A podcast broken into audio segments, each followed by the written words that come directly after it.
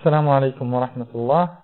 Dear brothers and sisters, welcome to these episodes that will be talking about Ramadan in Islam for this holy month of Ramadan.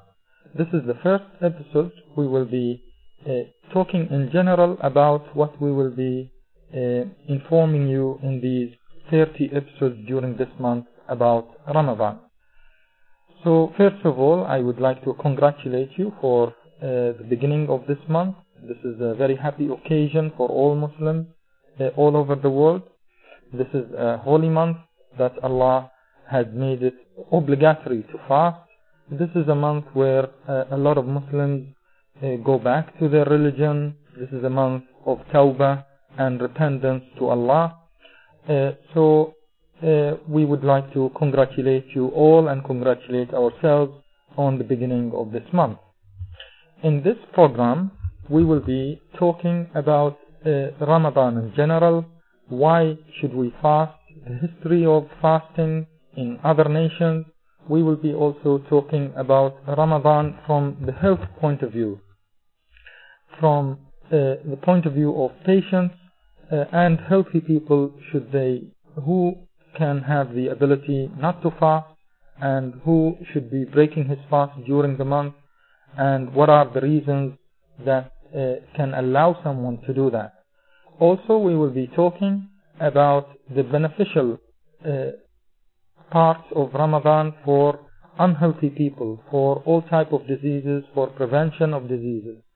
And then we will be concentrating on specific problems that face people in Ramadan.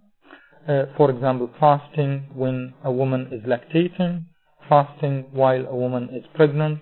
We will be talking about fasting if someone has a specific disease, and we will be concentrating on common diseases like heart disease, lung disease, and gastrointestinal uh, or tummy diseases.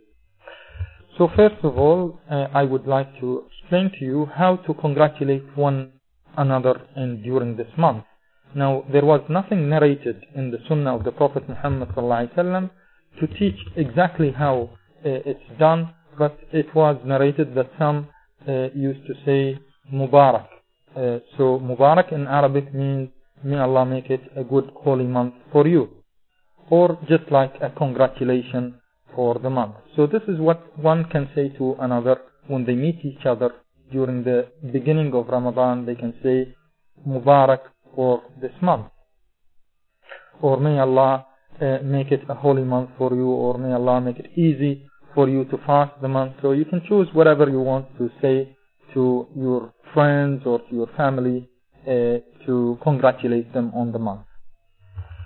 Allah said in the Holy Quran, يا أيها الذين آمنوا O you who believe كتب عليكم الصيام Siyam has been made obligatory on you كما كتب على الذين من قبلكم Fasting has been made obligatory on you as it was obligatory on other nations before you. And what Allah means in this in these in this verse that siyam or fasting was obligatory on other religions that Allah had sent before Islam. And it was fasting for all other nations that prophets were sent to. And this is why it's obligatory also on Muslims. Now Allah said in the end of this verse, لَعَلَّكُمْ تَتَّقُونَ so you may reach piety. And piety is the most important thing that a Muslim can reach. It is a state where a Muslim is doing good deeds only for Allah and he fears Allah so that he doesn't do what Allah prohibited and he fears Allah so that he do everything that Allah has ordered. So this is the most important part of fasting. So it's not fasting was not obligated to starve you or to uh, cause you to feel thirsty or anything like that, but it's actually a way of teaching you, of teaching all Muslims how to become a, a good Muslim, how to reach piety, how to have piety in, in, in Arabic means taqwa, لَعَلَّكُمْ تَتَّقُونَ and taqwa in Arabic means to keep away from what Allah prohibited, to keep away from Allah's punishment in the hereafter. So Siyam was not obligated, as we said, to uh, to make you feel hungry or thirsty, or or to make you keep to make you leave all your desires, but Siyam or fasting was obligated to teach you all, uh, all Muslims whom fasting has been obligated on, uh, to teach you all how to reach piety, how to control oneself, because if you are able to stop yourself from what is allowed, which is food and drink, uh, what is allowed from the point of view of married people, which is uh, uh, sleeping with one's wife, if fasting uh, during the month of Ramadan make you uh, able to stop doing what is allowed, so definitely you will be taught during a one month during the year how to stop yourself from what is not allowed.